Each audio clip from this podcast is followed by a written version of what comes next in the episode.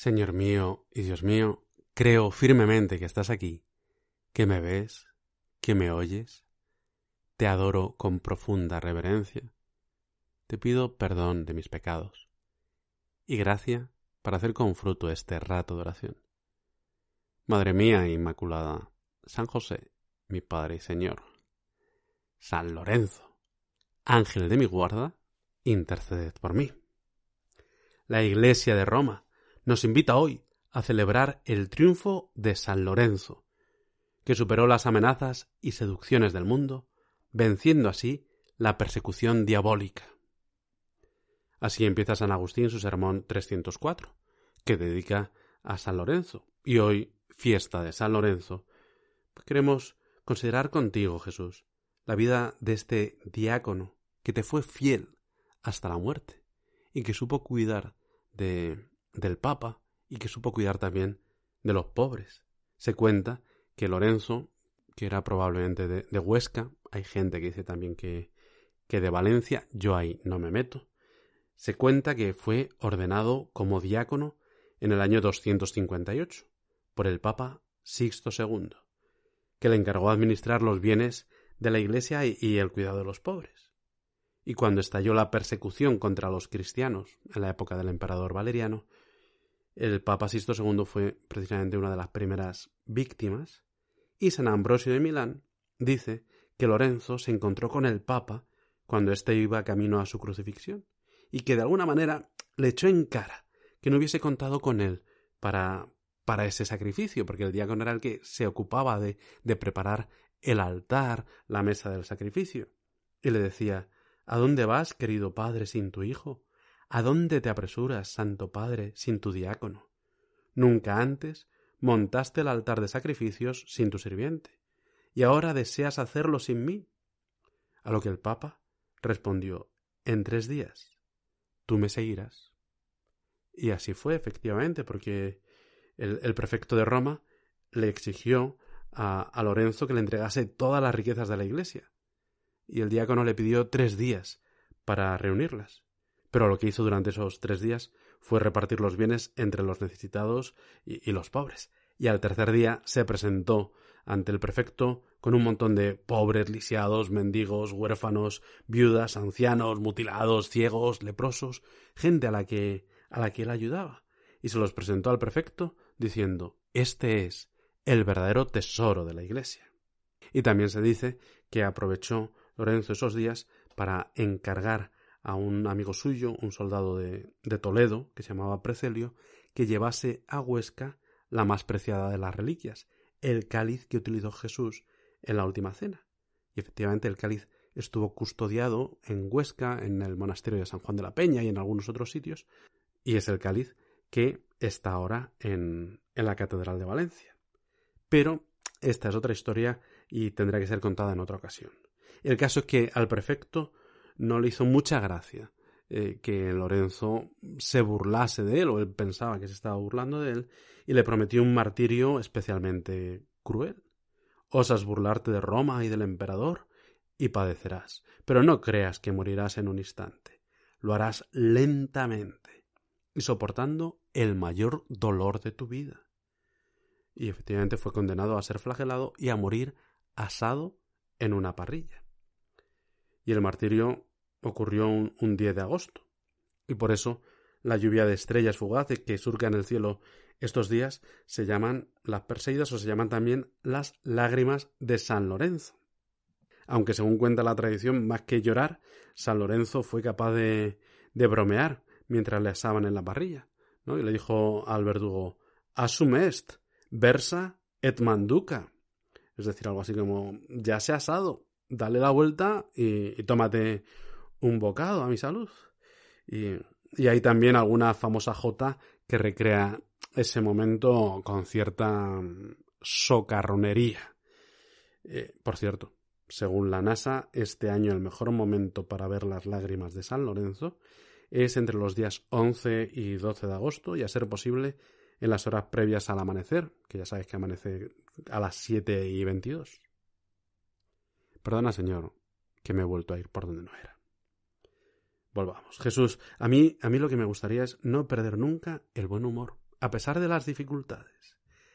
Y también me gustaría, como San Lorenzo, preocuparme por los demás, empezando por los que tengo más cerca, y dar con alegría.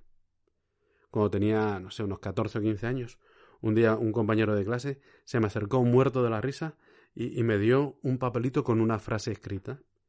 Y yo leí lo que ponía en el papel y, y, muerto de la risa se lo di a otro que pasaba por allí, que leyó lo que ponía en el papel y, muerto de la risa buscó a quien entregárselo. Y, lo que ponía en el papelito no era un chiste graciosísimo, sino una frase de San Pablo. Una frase de San Pablo que sale precisamente hoy en, en la primera lectura de, de la fiesta, que dice Dios ama al que da con alegría. Y, hombre, y como tontería está bien. Pero lo que tú quieres, Señor, no es que vayamos dando papelitos por ahí con frases, sino que demos con alegría nuestra propia vida. Como también nos recuerdas en el Evangelio de la fiesta. Si el grano de trigo no cae en tierra y muere, queda infecundo. Pero si muere, da mucho fruto. Sería una pena, Jesús, que nos quedásemos en grano de trigo sin más, en grano de trigo infecundo. Pero claro, para ser fecundo hay que morir. O sea, no, tenemos solo que dar, sino que tenemos que quedarnos.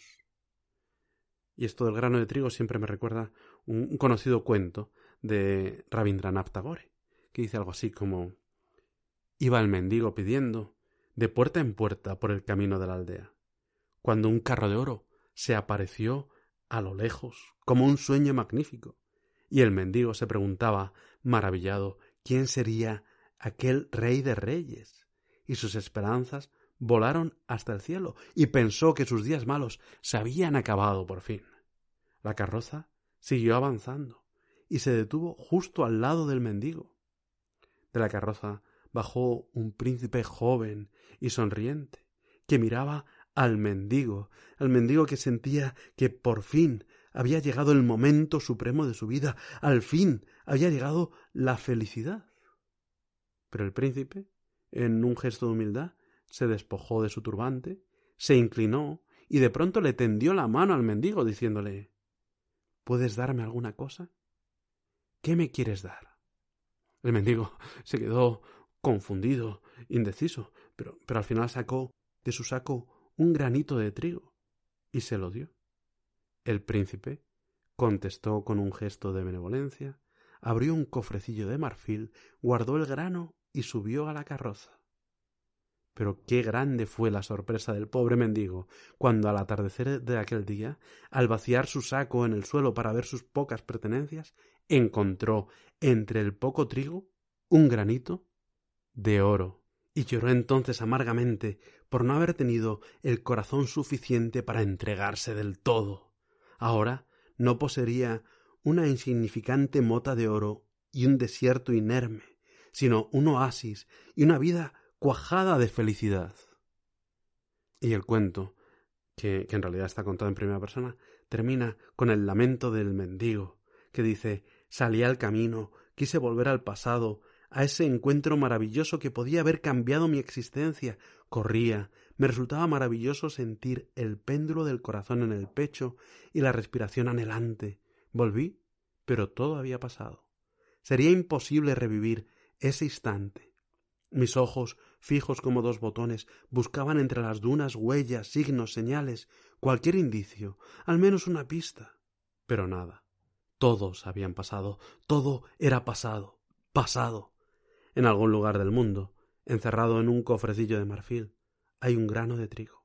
No vale nada, no pesa, pues se obsequió con miedo, no sirve, no alimenta, está hueco, porque no se invirtió. Jesús, por favor, que aprenda a dar, que aprenda a dar no solo cosas, sino que también aprenda a dar mi tiempo, que aprenda a dar mi comprensión, a dar mi brazo a torcer en alguna que otra discusión de esas tontas, que aprenda a, dar mi presencia a quien lo necesite y que aprenda a dar mi ausencia a quien también lo necesite, a, dar mi oración, a dar esperanza, a dar alegría. En fin, Señor, que aprenda a ser grano de trigo, que aprenda como San Lorenzo, no solo a dar, sino a darme a mí mismo, a morir para dar fruto y a no perder nunca, nunca la alegría. Te doy gracias, Dios mío, por los buenos propósitos, afectos e inspiraciones que me has comunicado en esta meditación. Te pido ayuda para ponerlos por obra. Madre mía Inmaculada, San José, mi Padre Señor, San Lorenzo, Ángel de mi guarda, intercede por mí.